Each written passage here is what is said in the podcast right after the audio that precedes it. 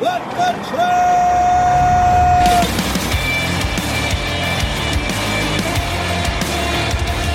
You are listening to What the Truck.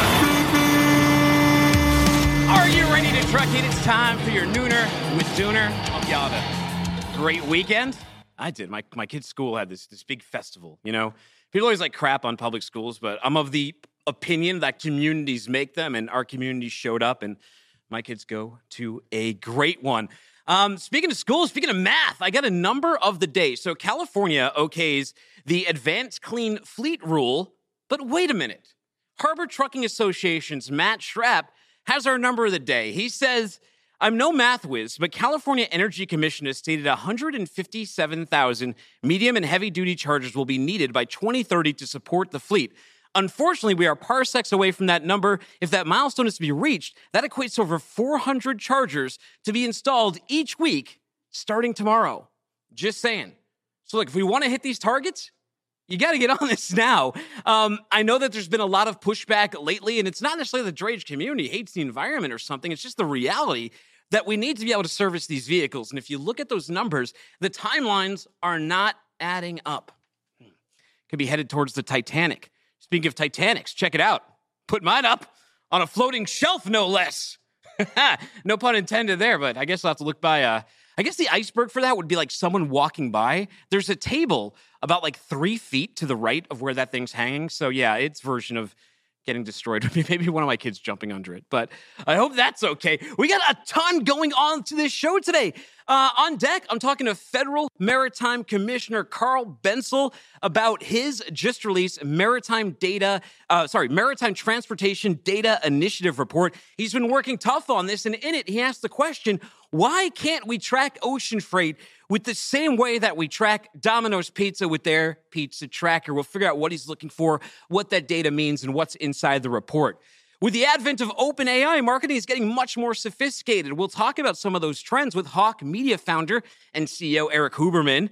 FetchGoat, they're a real time last mile delivery and monitoring management company. We're joined by their co founder and CEO, Bill Hale, to learn uh, the latest in last mile freight. We'll also learn how they may be using OpenAI in this space. A lot of AI talk recently. Sonar has a big announcement about new integration feature launch. Uh, FreightWaves Paul Howard's in town. He's going to share the good word. Plus, we got cheetahs versus robot dogs, immaculate tarp work, and all sorts of other crap. So let's tip the band and we'll get over to Bill. Supply chain challenges are not always easy, but the commitment from the team over at Dunovant Logistics to take on that responsibility is unwavering. Dunovant, logistically speaking, they're at the center of it all. Visit them at Dunovant.com. But right now, let's visit Bill Hale, co founder and CEO at FetchGoat. Give me your best bob, Bill. Good. you don't want that today, believe me. You know what? I you, you know what? I liked the, I liked how you tied in Goat Simulator 3 to an Xbox at a recent giveaway at one of your booths. Yeah, yeah, no, that was uh, that was a winner for sure, and uh, lucky guy. I mean, don't talk about you know coming home with uh, hotel soap and shampoo. The guy come home with an Xbox. No, and if he's got kids, man, he's gonna like dad's dad's the hero. that beats like a squishy truck. Absolutely, yeah. The good folks at the ECA, uh, they uh, they did well with that one. That was great. Bill, what part of the world are you sitting at today? So I'm uh, at my home in Fort Worth, Texas. So Mm. we have uh, we have obviously I'm here. We have uh, all of our development is done in uh, Alpharetta, Georgia. So we have our whole development staff that's there, uh, including my uh, co-founder and CTO Chris Malin. Uh, so they sit there in uh, just outside of Atlanta. Yeah, well, you are the co-founder, and I talk to a lot of founders. So you must have, like, for example, I have a routine. Every morning, I eat a banana. I drink 32 ounces of water. I I have all these different super, superstitions I got to do before the show. What is a founder like yours? What is your morning routine? Goodness, I'm a, a routine guy. So um, stems from military days, but you know I'm usually up between 4:30 and 5 a.m. Uh, I review my day, uh, make sure that I'm I'm squared away and, and ready to go. Uh, answer some emails from the night before, and then uh, head off. Uh, after that, I head off for a walk uh, every morning with uh, my dog Bob, and and also my father-in-law. I live in the country. My father-in-law lives on the property as well at the other end, and uh, so we walk every morning, and uh, and then after that, home shower and ready to go. Smart man. You know, they, they I was just looking at like a a brainwave chart that they were showing of people who walk. Your brain activity goes up significantly when you just start taking a stroll, Bill.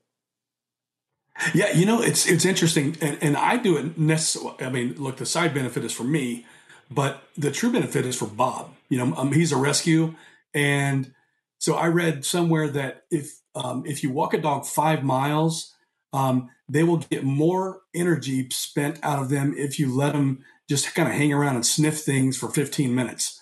So we take a leisurely walk. Bob gets to check out, you know, everything and uh, gets to smell his way around, and and uh, and he gets more enjoyment out of it than we do. It's well, hey, what, what what's FetchGoat then? Why didn't you call it Fetch Bob? True, true. Bob would be a good mascot, but uh, you know, with with everything today in, in marketing being you know about the goat, uh, we thought we'd capitalize on on the goat. I wanted a mascot, uh, you know, because it's a lot of fun with marketing. Um, you know, uh, hence the Goat Simulator Three. But um, yeah, so we we built the company to solve the biggest issue for companies that use multiple delivery providers, and that is we monitor or monitor and manage uh, all those delivery providers into a single dashboard. And so it doesn't mean that company's broken. It means that our industry is broken. You know, uh, our industry has so many different technology products out there, and there's not one TMS or tech that's out there that has double digit market share. And so, you know, we think we're solving a big problem here. Was there a moment, uh, an epiphany that you had when you decided to start this company, or like there has to be a better way? How did FetchGoat come to you?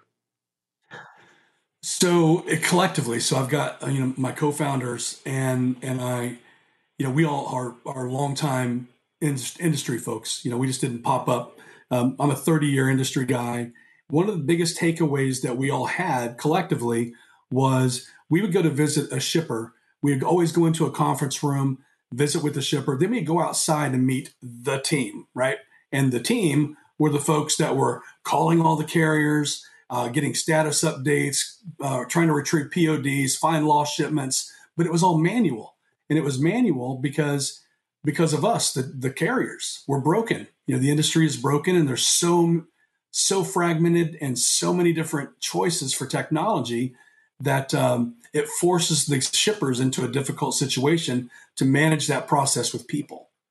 Interesting. What? Let me ask you, what is going on in final, final mile right now? Because we talk about trucking so much, and and obviously what's going on in OTR, and we talk about ocean freight and what's going on there, and even like a, the big news recently has been some of the earnings reports and and some of the financials put out by the integrators like the UPS yeah. and the FedEx of the world. What are you seeing in 2023? Is this a much different landscape? Oh yeah, it's. I, I think we're. Uh, I think we're certainly set up for big change.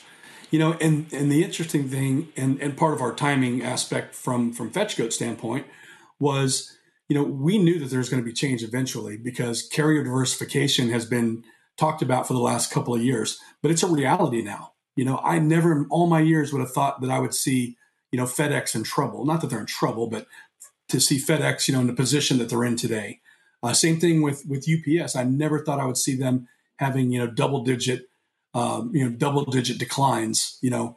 And so, you know, today with technology, the way technology is, you have the ability to really diversify your carrier base. And, and it's a reality now. So it's it's you know, not a pipe dream. You can do it. And, and shippers are doing it every single day. And we're seeing all that data flow through the goat. You know, everyone has ever since Chat GPT went went viral, everyone's talking about it. Everyone wants some OpenAI integration. You know, it, it, does to some people it seems a little buzzword word e. Are you finding a good use of open AI within Final Mile? And if so, how are you using it?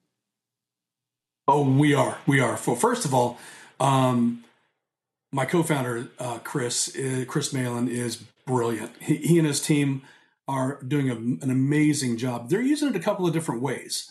So, number one, we're using machine learning and AI to predict late delivery. So a delivery will have a profile. We use historical data to and, and dissect that data. What caused that shipment to be late?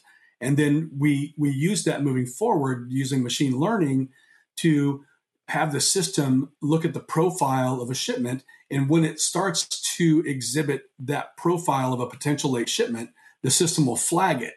And so, and then we use Chat GPT. Once that once that shipment is flagged, Chat GPT will uh, will pin an email to the customer or to the stakeholders and tell them, "Hey, this particular shipment shows all the all the possibilities of a late shipment. It's kind of setting up the perfect storm here. Um, so just be aware. What would you like to do?" And then they, uh, then Chat will take that information back into the system and educate the um, the carrier on what to do per customer's request. So we're also using it to uh, improve productivity for the developers as well. So it has dual uses, but uh, we're trying to use it for good. Well, when I was an entry writer, you know, it's like most of my time was spent uh, answering questions to people. Where is my shipment? Where has it cleared customs? Exactly. Right? Has the DO gone out yet? Where is the truck? And, and the challenge was always that a lot of these intermediaries aren't even connected either. So um, I think one thing that people shouldn't look too lightly on is how this is being integrated because uh, so mm-hmm. it's such a time sink. It, it is. It absolutely is, and and that's what we're trying to do. So we built this we built this technology to benefit not only the shipper but also the carrier. And so if we can reduce phone calls outbound from the shipper and phone calls and emails inbound to the carrier, then it's going to improve productivity all the way around. And so that's our ultimate goal. Interesting. What do you think the hardest challenge in Final Mile is right now that your team has to solve? Um, to continue marching towards our goal, you know, and you nailed it earlier, Dooner, when you said that um, you know, there's a lot of uh, questions right now with FedEx and UPS, and and we'll just call it the integrators in that integrator world. There's tremendous opportunity in, in last mile, and and we have to do it right because uh, we, if not, they'll they'll st- take a step back and say, "Told you so." So we have to do it right. And so, you know, if you look at the largest delivery network in the world, it's not FedEx and UPS. It's actually all of those last mile um, you know agents and those cartage agents in every single community around the world and around the country. And however we need to connect them all under one technology.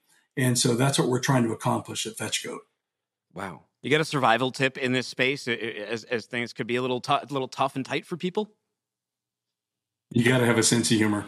Yeah. you know uh, uh, also a part of that routine uh, in the morning is uh, I, I, have to rate the strap work. Yeah. And uh, and I look i look forward to that well, hey, do you want do you want to hit the wheel of stupid question? It's it's your first time on the show, right? I mean, I, I think we got to oh. spin the wheel. Okay, all right, All right let's, let's, spin the wheel. All right, let's let, us let us see what we come up with, and let's hope I can read my own handwriting too. What do we got here? Your last minor injury kills you. What was it? Ooh, you know what? Um, I I yes, even at my age, I ride dirt bikes, and so have been since I was six years old and uh, so bought a new a new KTM. And uh, in in my first ride on the KTM, I dumped it and cracked a couple of ribs. Oh, so and and I thought I was going to die. Wow, yeah, ribs are tough, man. Each time you try to breathe out of your lungs, it's it's, it's hell, right? Yes, move, breathe, set up, lay down, you name it. It was painful, oh, very painful. So since then, Bill. the the whole fetch team says uh, no more. Well, I'm glad you're on the road to recovery. People who want to learn more about FetchGoat, they like what they heard you say, and they want to, you know, empower their final mile. Where do I send them to? Oh, come to LinkedIn. Follow follow FetchGoat on LinkedIn. Uh, that we'll always have the most up to date information. Uh, follow me on LinkedIn as well because uh, we push the push all of that information, or they can come to our website at fetchgoat.com. Beautiful. Hey, Bill, thank you so much for coming on. Thank you for uh, rating the strap work every day, and I uh, enjoy you sharing your routine and what's oh, yeah. going on in Final Mile. Appreciate you. Thank, thank you, Dooner. Take it easy. All right, everybody. Meanwhile, I was today years old when I learned that the serrated edges of crackers are used to cut cheese. 26 years. Get so close right now. For 26 years, I've been doing everything incorrectly, and I'm just now recently learning about it, right? Because sure enough, when I heard this, of course I had to contact Ritz as a company. I got a hold of somebody that worked for Ritz, and I said, hey, is it true that your guys' crackers have serrated edges so that it can cut cheese? Guess what they told me? They said that they already released a statement a year ago confirming, right, that that's what the crackers were used for, right? It literally, look it up. There's a statement that already already proved that that's why the crackers have those edges, right? And guess what they told me? They said, why do you think we made Ritz crackers look like that? I'm like, I don't know because they just looked cool. They told me not to quit my day job. They also told me that the crackers cut best on sharp cheddar, Colby Jack cheese, and pepper jack cheese. So try that out. Okay, did you know this, Paul? Did you know that you can cut cheese with a Ritz cracker, and that's the entire point of the serrated edges? Hey, that makes a ton of sense to me. I mean, I've never tried it, but I'm gonna do it right when I get home. Is that a feature or a bug? I'm gonna call that a bug. Well, no, we're gonna go feature. Paul, where are you in here from? It's, it's Paul Howard. He's a senior product marketing manager over at FreightWaves. Where are you joining us from today? Uh, I've I've took one too many flights out of Boise, Idaho, to get in here, Ooh, so it's always fun. big potato guy. What goes on in Boise?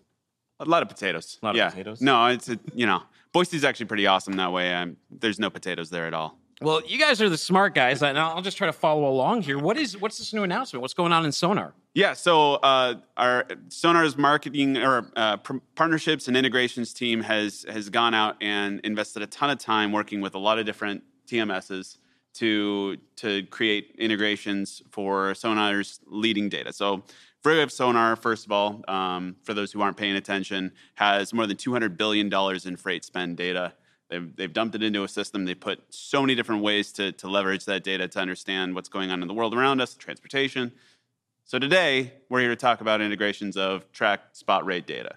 Okay. All right, before we get there, what's TRAC? Yeah, so TRAC is uh, an uh, it's called Trusted Rate Assessment Consortium. Okay, and so uh, 25 more than 25 percent of leading brokers and 3PLs have uh, daily given us their uh, booking data. So actual load booking data, not invoices, not outdated, not posted, whatever. It's their actual booking data. They've given it to us, and we consolidate that information together. We give it uh, data engineering and AI and all that fun stuff, and then we we deliver that back out. Um, and it's the most trusted, most accurate, most up to date spot rate data on the market today. So with this new announcement, how like I'm a Sonar user, how does this help me?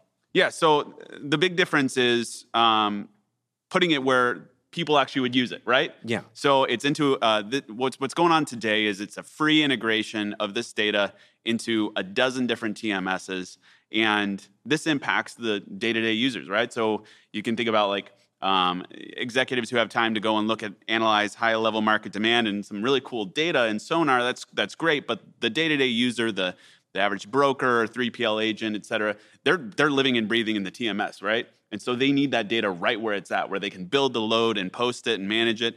And and leveraging daily booking data rather than 30, 90 day old rates, that's that's a huge difference for these guys. They don't they don't have time to go out to all the other sources to, to manage rate data, right? Mm-hmm. And so having it right there in front of them in their system is going to be a game changer. Let's take a look at it. Uh, Show this first. Uh, show this first screenshot here, and, and tell me what what is this? What am I seeing? Yeah, so we're looking at market dashboard inside Sonar. This is not what's going to be inside the TMS, but you can see is the trend line for that that green hover, that that radius there is the high and the low for the spot rate data over time in this lane. And TRAC data gives you the lane confidence score, which is one to five, based on how confident we are in the rate that we're giving you, based on the volume and the radius, that sort of thing. And a lot of these TMSs also give you in a lane score, which will help you understand the, you know the volumes and the demand, uh, the origin and destination. So the guys they're not using gut feel anymore, right? They're they're actually using real data to make actionable you know decisions when they're bidding to a shipper or to a carrier or anywhere in between. Let's take a look at another one. All right, what's that do? Yeah, it's very, very similar data here. And, and, and in the system, you can see over time, we're also comparing TRAC spot rates with contract rates on every single lane. And we're, we're gathering this information, and we're, we're uh, you see it all day long on, on FreightWaves TV, right? All the different ways that we're able to leverage this data. Well, we're putting the most actionable information in front of users where they're living and breathing all day long. Cool. Let's take a look at another one here. Yeah. I guess some maps. Yeah, we, so we got we, we got maps, and and you can see the information in, inside this. The confidence score is right there in front of users in the system. Um, we're able to What's a good confidence score? well, a five would be a good confidence Okay. score. Okay, and and you want you you want that, and most of these anymore are, are four or five out of five because we have we've got over a million different 1.1 million unique lanes in sonar data, and um, every single one of these TRAC lanes has like at least five, if not seven contributors, and no contributor can give more than 25% of the data on any individual lane. So you don't have some big broker sharing all of the data, you know, and, and Yeah, usually someone just dumps 50,000 lanes in there, it massively skews the average, right? right, exactly. Yeah. that would really mess it up. And, and I mean, I, I experienced that myself when I was uh, looking at data back when I was at a broker that might not be named. Um, we would dump in our data into the system, and I would look a lot at that. So I'm pricing bids out, looking at my own data, which is good, but I want to look at what everybody's doing, not Sure. just what I'm doing, right? Yeah. You know, and so that's a huge difference maker in the system, and and it's solid data that can actually be trusted, and it's the most up to date. Again, I can say it over and over again. Sure. Yesterday's yesterday's rates. Well, so how, how do people start using this now? So uh, all these different partner TMSs have put this uh, right there on their own website. We're pushing that out there as well. So sonar.freightwaves.com. Um, it's uh, there's going to be a lot of different stuff on the socials, on the interwebs, and so we're going to communicate out with the free trial. Get get started now. It goes right now through July one. Okay, so um, get signed up, get that rolling with your TMS. And then we're going to trickle that down to the agents, make sure they know what they're doing, how to use it, how to leverage it, how to win more business or make better margins, that sort of thing.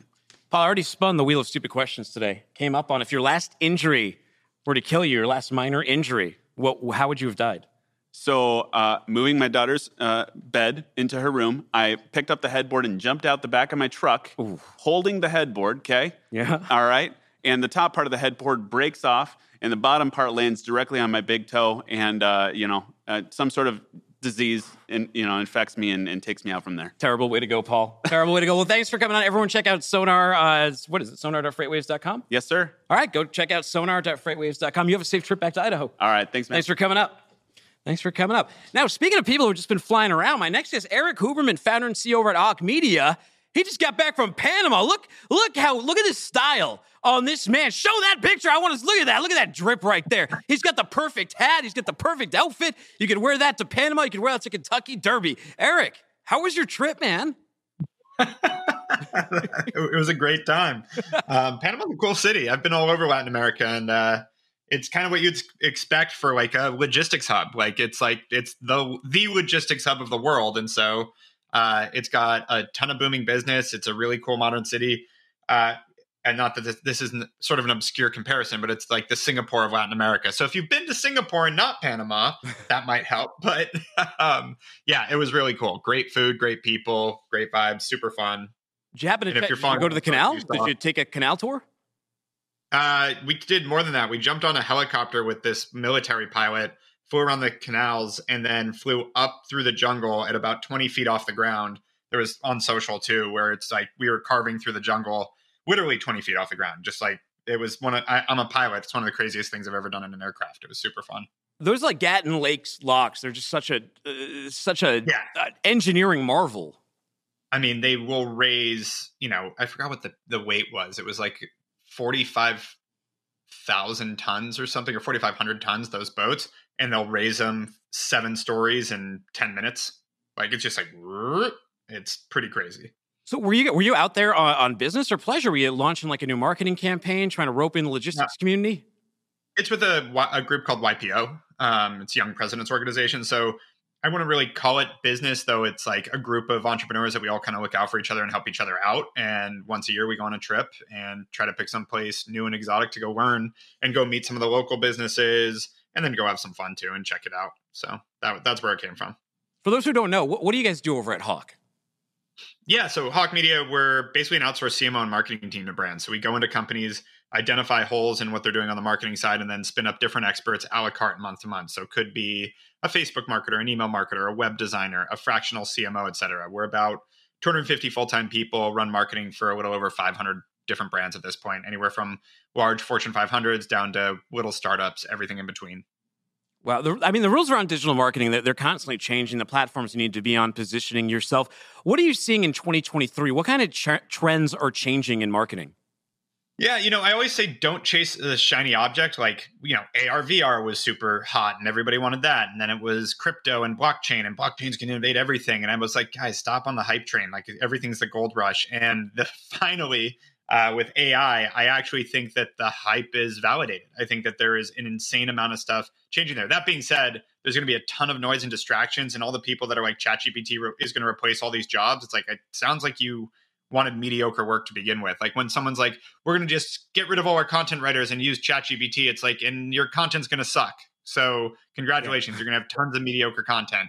Um, so it's augmenting and it's really helpful. Don't get me wrong; it's a cool tool, but it's still like you have to be careful not to like go all in because usually it doesn't work that way. It's the same way, like given the show we're on. Uh, I think the prediction for a long time was that there would be no truck drivers by 2025. Well, do do we think that's actually still the case? Yeah, so, I mean, it turns out, I mean, the tech is they're they're working on it, but obviously it's very, very lagging, and and humans play a big role. You see these, and you're right. You see the marketers oversell. They're like, "This is great." You know, ChatGPT can write all your LinkedIn posts. But here's the thing: people have to understand about marketing, and I know this from content. Content creation is great, but it means absolutely nothing without distribution. It means yeah. absolutely nothing without catching people's attention. And if everything looks like Chat GPT, you're not going to catch anyone's attention. You're going to look like it's just going to be the new version of the very generic LinkedIn post that a lot of thought leaders put up. Yep. Yep. And that's exactly like it's the same way like when people are constantly getting all this attention on LinkedIn and they like get really fed by like this dopamine rush of like, oh, I got a bunch of likes. It's like depending on who you are, but let's say you're a business owner looking for other business owners as customers. You're a B2B business those likes are probably not the highest common denominator. If you're posting sort of like, I remember the term that was ca- uh, casted like seven years ago were broems. The whole like, I was, you know, broke. And then I was walking down the street and I saw this cat and it was hungry. So I gave it some food. And then I went to an interview and the cat was the CEO and I got the job. And it's like, yeah, okay, like cool story, probably didn't happen. And then they get tons of comments and likes, but those people are not business owners nor their target. So it's this vanity metric that they think that they're making some sort of progress in business. And the truth is, they're just in this echo chamber of all this crap. And that is what ChatGPT is going to create too, if that's all the content you're creating. You're just going to all be throwing around all this ChatGPT content, which, by the way, inherently will hurt great content because it's going to make it harder to find. So there's going to be some shifts here. But what I don't believe is that pumping out tons of chat GPT content is actually going to benefit your business. What I do believe is it's going to hurt businesses that are doing great content. So I, I don't know that there's a that that piece is going to be a benefit. Now there's other ways to leverage it and we're doing a lot with AI. And I do again, I want to. What I started with was I believe that there's going to be a lot of uses here. Um, and what we also believe, we have an investment arm as well, and we do a lot of investing in uh, Martech, Ecom Tech, all the technology that powers sort of online commerce. And we believe like we shouldn't be investing in AI companies. We should be investing in companies that are using AI. Like that, it's kind of like investing in an internet company, air quotes for those not watching, but or investing in companies that utilize the internet. Like if you're a company that doesn't have a website, you're probably broken. But the idea of like an all-encompassing bucket that is an AI company or an internet company, well, that's a little antiquated already. You bring up a great point. Like, for example, for me, if I were to go to my sponsored, if I were to go to that side of the house and I go, hey, this TikTok we did did 150,000 views on t- like TikTok. You know, I could be all excited. I'll share it to them. And the first thing they'll say to me is, "Can you tell me who those views are?" Because yep. in industries, especially B two B, it doesn't matter. One hundred fifty thousand doesn't matter. But if you can say five thousand of them are business owners or decision makers, that is a lot more yep. impactful than the 150,000. How can AI help there though, making sure you're hitting the right targets? Yeah, so that's and that's what exactly what we're working on and have built. I mean, the nice thing is we launched Hawke AI, our software arm, um, September of last year, before the sort of hype train came. Like ChatGPT three hadn't come out yet, um, and so or hadn't been announced yet. So we've been working on this, and what we found is it really right now the way to use AI. It, I wouldn't trust it to make full on decisions for you yet. I think, but leading you to a decision much faster is really where it is. So to your point there's a lot of data out already available to tell you who you're you know who's watching these videos. Let's say it's 150000 breaking it down to how many of those are actually your target and what is your target etc so instead of going and doing all that stuff manually ai is at a point now where you literally can just query it. Just be like tell me how many people in that 150000 are fit this category. They're business owners that operate at this much revenue blah blah blah blah blah. And as long as the data is available it can go find that instantly versus you having to go dig into spreadsheets and figure that out and segment it, which you know still should be pretty efficient, but it's probably going to take you a couple hours versus instant. So this sort of analysis part of it is really what's being replaced very quickly, and that's where I see the actual use for this. And so what we built with Hawke AI is we're basically digesting 8,000 companies' marketing data in real time. so that we can actually go to an individual company, plug into all their marketing pretty quick. Within like 10 minutes, we can plug into their Facebook ads, their Google ads, their email marketing, their revenue streams, et cetera, and go, this is where you're missing. Based on all the benchmarks, you're not spending enough money here. You're not doing a good job on your CPMs here. Your click through rate here is bad. Your conversion rate here is bad. And actually identify exactly where the problems are, which is usually half the job of a marketer is to go do all the analysis work to figure out where they need to double down and where they need to do better. And now we can just go, here's what you need to do and take that piece off the plate so that marketers can focus more on being creative, more on executing, and less on analysis. Wow. So where do you where do you see this where do you see this going? Is this rapidly advancing or do we have to take sort of a measured approach like you mentioned? This isn't the kind of thing that's going to be super transformative when within a year.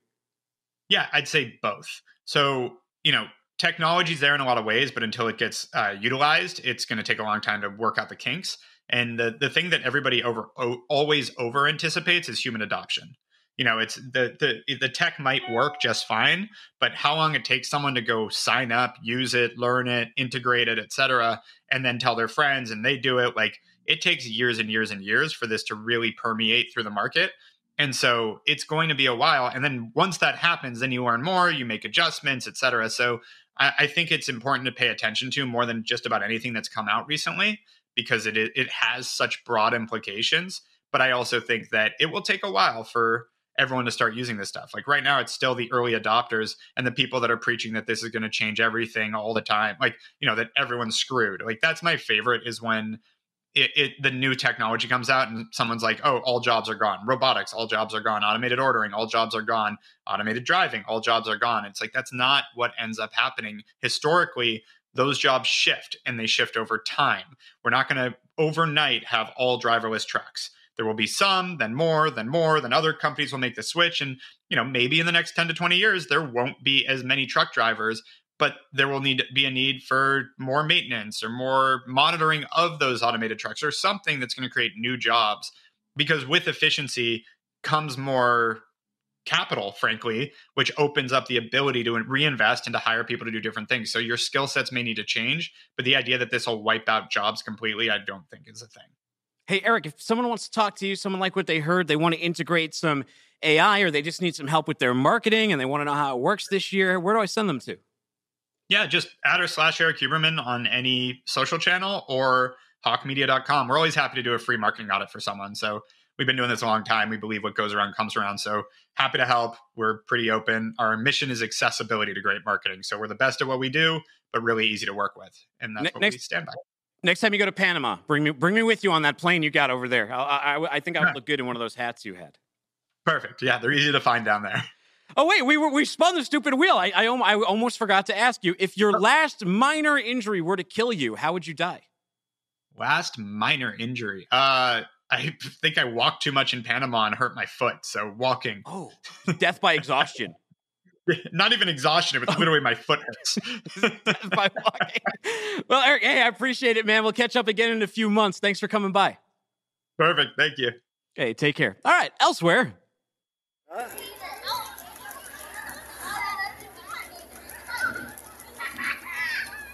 And apparently zookeepers. I think this is Cincinnati Zoo. They're trying to see what happens. When you can tell Josh to do whatever you want. AI robot technology with uh, an organic beast like a cat. And if you watch that? this cheetah here, it's more confused than anything. Like if you have cats, if you have a remote control car around them, they know it's not real because they can't smell it. But look at this cheetah. They're stalking. There's another one hiding out in the cut over there. And they're looking for a neck or something to bite on this thing, but it just doesn't have a neck. So Cheetah's like, I don't know. I don't know what I'm supposed to do. Cheetah could use a meal though.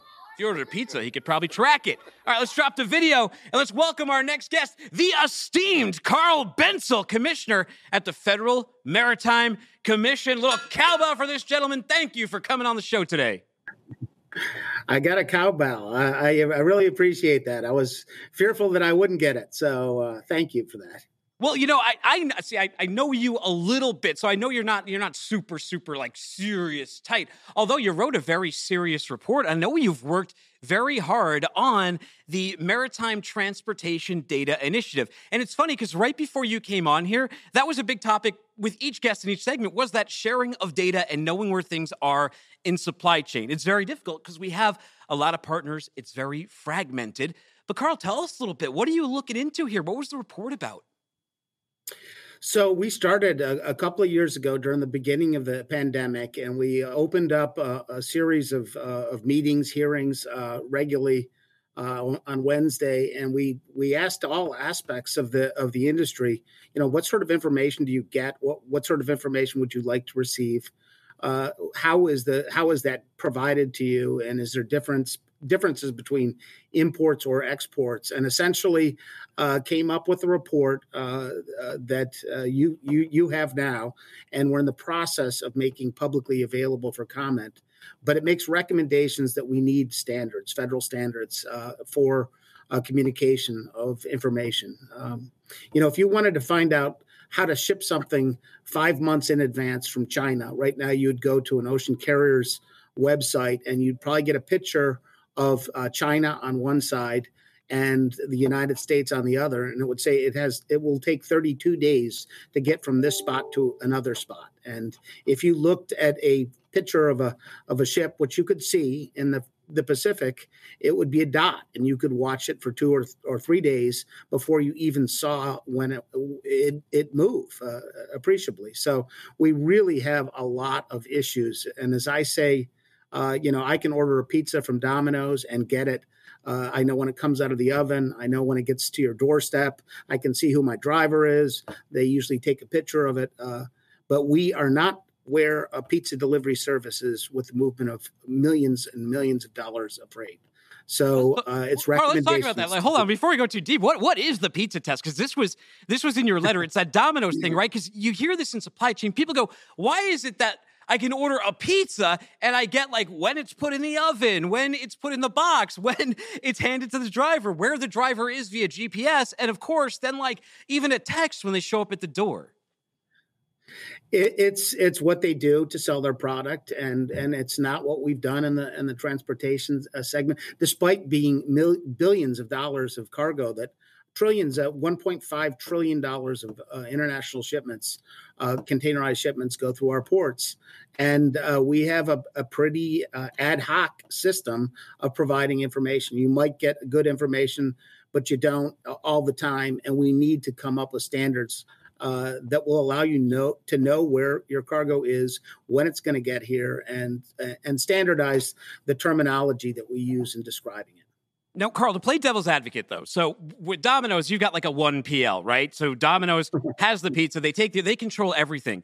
But when I booked freight at a three PL, when I was at like FedEx Trade Networks, for example, what I would have to do when I was doing an entry was I would have to go to an agent and I would have to be like, hey, we've got this booking, and I would transmit the booking, and then um, 30 days or 25 days later, I get an arrival notice. I put the entry into my duplex system. I put that through to customs. Then I've got then that clears customs. Then I've got to go to a delivery, you know, the delivery company send them at DO, who's another company. So I have all of these different parties. So it's a little harder to get the data. When you're looking into the report, how do you how do you make that gap better? You're right. It is a complex uh, system of delivery. Probably in the United States, we have the most complex system of delivery uh, that exists uh, on on Earth. Uh, uh, so I, you know, we we need to look at each segment of the industry and what they do and how they provide information. So the recommendations are segregated uh, between ocean carriers, uh, uh, the marine terminal operators, ports, uh, the intermodal carriers, rail carriers. So they all have uh, different requirements that we're recommending and a system of how to deliver information. As you said, sometimes you would get information from different sources. Well, we need to make sure that the information that is that is provided through that system of uh, of information is from the right uh, from the right entity. You know, if it's if you're an ocean carrier and you're telling about uh, how to uh, what a terminal is doing, you might not know what that terminal is doing. So we need to source information appropriately, and it needs to come from all uh, elements of the transaction. Now, when I read the report, uh, and we should talk a little bit about the methodology here, how many participants did you talk to and what were you trying to learn from them? So we had 80 different participants. Uh, we met, uh, it's available online, www.fmc.gov, and it's uh, there's a segment on the MTDI. So we we taped everything just the way we're taping today, and and we tried. We we talked to ocean carriers, we talked to uh, trucking uh, companies, drayage trucking companies, marine terminal operators, integrators, aggregators, uh, distribution uh, uh, companies. Uh, shippers, so railroads. We tried to talk to everybody in the the entire supply chain to get their views on on the sort of information that they needed to do their job. What did you find out from them? What was the biggest issues that they were dealing with in terms of integration and having this um, availability? And you know, perhaps some of them don't want that much information out there. So, so we, we we learned a couple of things. There's pretty decent information. The volume of information isn't the problem.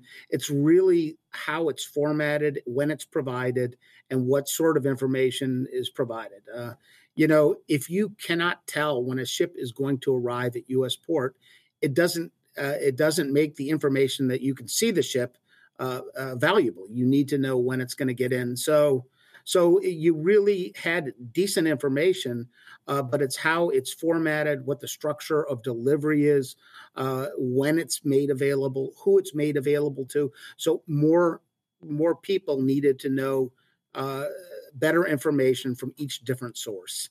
So, uh, uh, what the effort, the recommendation is to is to use existing uh, data information systems and and to formalize the process of providing uh, that information to make it real time estimated uh, deliveries and, and, to and to uh, standardize the process of describing the movement of, of cargo. Yeah, you ask for a MTDS, a maritime transportation data system in this report. How would that work? So, Tim, uh, what we're looking at right now is my recommendations. I'm talking to my chairman at the FMC about uh, uh, allowing some sort of public comment process so everybody can comment on what uh, what I've recommended through the Maritime Transportation Data Initiative. So we'll get some uh, public comment process going, uh, and then uh, the recommendation calls for a system of information and and harmonization of of these uh, information requirements going forward. So uh, if uh, if after looking at it, the public is supportive of this process, I will be uh, advocating uh, public standards, federal standards for information formatting for uh, ocean the supply chain. Now, I don't mean to throw any shade here, but I used to do CTPAT entries, right? And I remember the portal for that was a bit antiquated. Uh, is there any pushback that, like, would this, what would this portal look like? That the maritime data transfer uh, system, how would that, how would that, how would I interact with that if I was a shipper or a broker or a carrier? So we are not advocating a federal system here, okay. but harmonization of the requirements for each segment of the industry. So what the requirements would be that each ocean carrier and each terminal would have this information available, each railroad, and we do recommend uh, that the, the, the port authorities that provide service uh, uh, serve as a repository for all of the uh, systems that go into that port. So you would be able to look at each port of entry that would be subject to the recommendations, which is basically our large container port uh, complex. And at each port, you would get access to all of the services that are provided in, in shipping, uh, both with respect to ocean carriers, the terminals, uh, and and the uh, and the railroads that serve that particular port complex. In addition, we recommend it, uh, a, a, process be set up at, at all of these ports that we would issue guidance on on how the ports coordinate information and services that are integral to their to their port uh, uh, complex. So it's basically a recommendation for a system of information for uh, intermodal shipping. To, to achieve sustainability, you have to be efficient, right? And your report talks a little bit about sustainability. What does that mean to the data side of it? So, I mean, it, we waste so much uh, time and energy, and uh, and and emit so many uh, emissions uh, that could have been uh, that could have been avoided if we had a better system of information. So, a trucker uh, will often go to a, a port complex, a, a, terminal to pick up something, and they get information that they are only they're not taking empty containers back that day. So they wait in line uh, an hour or two and find out uh, a, a new restriction's been put in place. Well, we have to have that information in advance, avoid that movement know what the appointments process is uh, to, to get secure appointments at terminals. We have to know that you're not arriving at a port with a load of apples in a refrigerated uh, uh, uh container uh, looking for a ship that's not there. It's just it's a it's a waste of uh, energy, productivity, and it makes everyone's lives in the transportation world just uh, uh, difficult, and and we're going to drive people from this industry unless we have better information. Ah, what a great say! I'll give you a little cowbell for that statement. That's that's a great one. Well, you know, th- you started this report because of the pandemic, right? And the the hell on earth or hell on water that that was at so many ports, and nobody knew where their freight was. And we heard the demurrage charges, right, and the detention charges. And there were so many, and the chassis, and there were so many issues, especially with the drayage community and ocean. It's changed a little bit. I mean, the rates are bad now, but it's opened up a bit. When you look at ocean freight now, what do you see, and how are you strategizing? So, I mean, it is, it's better than it was. I mean, rates are, have gone down, services have returned to normal, but this is not a new issue. We've had this issue before multiple, multiple times. I think when uh, the Hanjin uh, shipping line uh, bankruptcy occurred, there was dislocation. There's just not a lot of room at our major uh, port complexes. So, uh, so my hope would be if we can get something up set up in advance uh, the next wave of, of cargo that occurs as a result of trade or or, or of, of uh, economic dislocation or uh, force majeure events that will be in a better position to be responsive to it to to avoid it to to a better extent. So we need to anticipate the the congestion that will occur at some point in the future and have a system in place. And and it, it wouldn't cost uh, that much to set up a system of harnessing the existing information in a way that's uh, that's appropriate and can help the industry uh, be more efficient.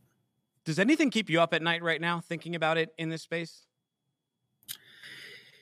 there is not a lot of room in in the transportation uh, world for enhancements infrastructure mm. so we need to do things more effectively uh, utilizing technology but the thing that keeps me up is uh, my awareness of how important truckers and railroads and ocean shipping companies and terminals and longshoremen are to our economy. Um, inflation uh, was the result of congestion and our reliance as a as a nation on a supply chain that is incredibly complex and requires each segment of the industry to work like a in, intricate ballet of uh, of moves.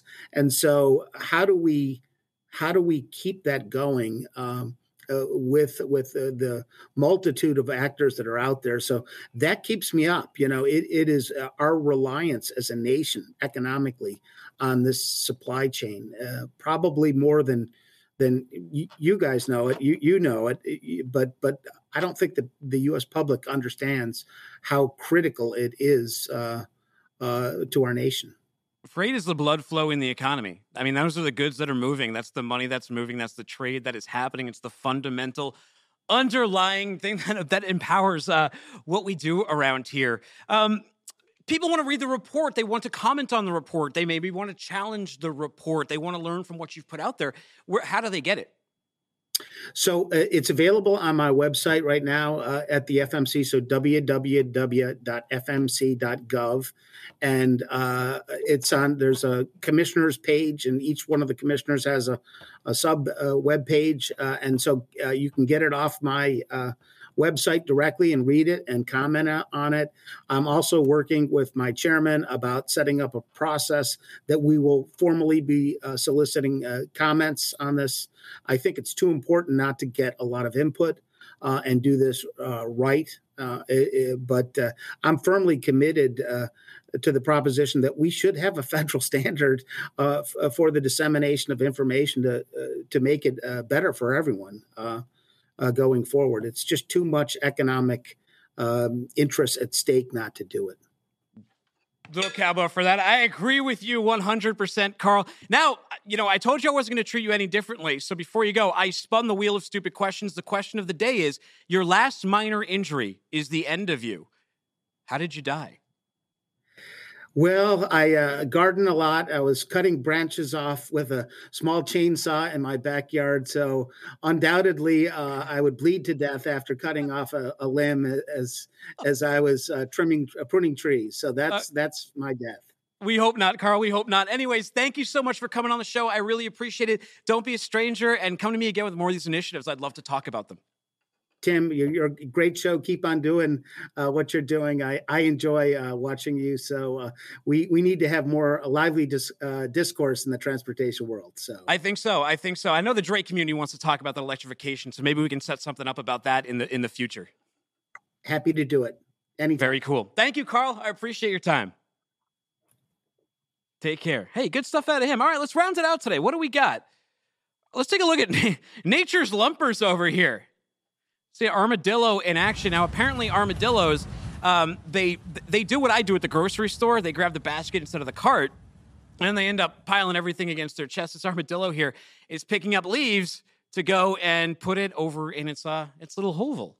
Could you get those instead of a instead of a rake? Speaking of electrification, what if you get body shamed by your Tesla? Take a look at this. Tesla. What the move. They're in their garage. No, it didn't. I'm a truck. You were, it was. I'm a truck. There's a guy over to the left. I'm a truck. Tesla. Beautiful stuff. Beautiful stuff. Now, before we let y'all go, let's look. We, you know, Carl mentioned the symphony of supply chain. Let's see that symphony in action and what makes some excellent, excellent tarp work. Let's take a look at Joe Seppi's tarping in action. Oh my gosh. We just need some like idyllic music playing as as this goes on. I might need a cigarette after this. It's making me hot. Dave Lazarus says, a guy who knows what he's doing for a change. So many of the bad ones on video. Nice to see one who cares. Nate Ramsden, Nate Ramsden says Joe Seppi is a fantastic follow on TikTok. Very professional and some excellent content. Jake Noble says, around 15 seconds left, that forklift, that forklift came out, and I was expecting him to be like, "Wait, we forgot one." Ooh, that would be uh, that would be heartbreaking. You saw that one there. Robert T. Vadin says, "This is how it's done. This is how you get it done." William Kerr over at Edge Logistics, he says, "If you really love freight." You watch this until the end. Who would take their eyes away from that? Ian Weiland said, wrapped like a Macy's gift present. He's never seen better. Andrew Bryant, yes, sir. Finally, looks like the type of strapping I do. Superb job. Steve Burrington said, took us to school. Man who truly cares. Latham Woodward, that guy is a hero. Justin Shepard says, when you take into account that those tarps weigh 100 pounds, it gives even more appreciation. We test flatbed drivers every day, and they have to lift those as part of the test. They're serious, that's seriously hard work. He should be proud, but I guarantee he simply thinks he's doing his job well. Paul McClellan, he says, Joe is the king of strap work. I give this one a 20 out of 10. Joseph M. Meaton, DOT Compliance Safety Association says professional CDA dri- CDL drivers master and commander of their ship. The driver is like a NASCAR rock star to me. I highly value professional CDI, CDL drivers like this man. I give them every credit when I run into them during my DOT compliance work with private and government entities. It's the CDL driver that doesn't value their job that I could care less about. Mike Williams says, I had to have a rest after watching that. I've done a bit of tarping myself back in the day. I don't miss it. Less less travel path said, I already know I would hate tarping. And Green Horde Trucker says, Joe is damn good at tarping. He likes horrible sports teams, but I don't know if we should hold that against him. All right, that was beautiful, beautiful tarp work. But what happens if you don't do such a great job? Let's take a look at this video here. Now, what you're seeing is a truck driving down the highway and a, a tarp is flapping off the top of it. It comes loose, and what you see is the tarp crash into a tanker, and these two guys miraculously are able to get up. Now, a lot of people were like, whoa, whoa, wait a second. Was he, were they on top of the truck? No. So look to your left here as this is replaying. There's two guys riding buck on a motorcycle. The tarp covers them like a Scooby Doo ghost. They can't see anything. The guy goes to his left, hits the tanker truck, and miraculously, they both landed just fine. And heads up play by the guy with the dash cam who saw this all happening. These guys went right into his lane. He could have ran their head over, but no, he makes the stop. And you couldn't ask for a better outcome for getting hit with a tarp while you're on a motorcycle. Now when I'm driving my stupid Vespa, I gotta I gotta be aware of these kind of things. Why do you put complexes in my head? Also, you know what movie series they need to bring back? Final Destination. What is wrong with you people? There's so many new ways to have people die. What was my last minor injury? I would die of like a stubbed toe. It's horrible. I'm so glad that uh, I have survived those things. Anyway, thank you for joining me on What the Truck, this show that happens Monday, Wednesday, Friday, live at noon Eastern time on Freightwaves TV. Uh, actually, Freightwaves TV's Twitter now too. Go over there, you can stream that. Or you don't want to make an appointment with your TV? Who does? Watch it on demand. Go to Freightwaves YouTube. You like audio? It's on Apple Podcast, Spotify. Hey, find us on the TikTok, on the Twitter, wherever you go at FW What the Truck. Find me at Timothy Dooner. That's D O O N E R. Take care. Don't be a stranger.